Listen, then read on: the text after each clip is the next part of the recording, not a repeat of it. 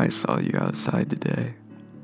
I recently had surveillance cameras installed because a good for nothing goon broke into my house when I was taking my mom to her orthopedic doctor because she fell off the toilet and broke her wrist. They stole my tennis rackets and my good harmonica.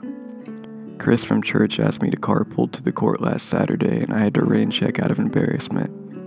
It was even worse the next day when I had to miss out on performing with the band's Sunday service because my spare harmonica had a clogged F sharp.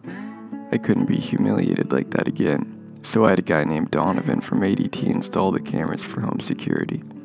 After he destroyed my toilet and used the last of my strawberry scented hand soap, he complimented my house and said, With a place this nice, I'm surprised you haven't gotten cameras sooner.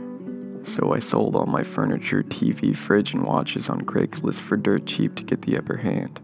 If another spawn of Satan tries to break in, they'll be so aggravated to have gone through the trouble and find nothing to pawn for drug money. I saw you driving to work too. I got nervous because my peripheral past the garbage was hazy, and if some no good scum tries to ride my blind spots, I'd look like a fool. So I bought five more cameras, extension corded down the block. I've already reported two drug deals, located a missing dog, caught three litter bugs, and who really needs a TV when I can just watch yours? I saw you swat a fly with my Dunlop Srixon Revo 27 inch racket on your porch. So when I say I saw you, that might be a little too past tense. I wanted to assure your safety as well as my own. So I installed one outside your front door, one looking into your bedroom, and two in your bathroom. You can say it's hypocritical to break into your home, but at least I got my harmonica back.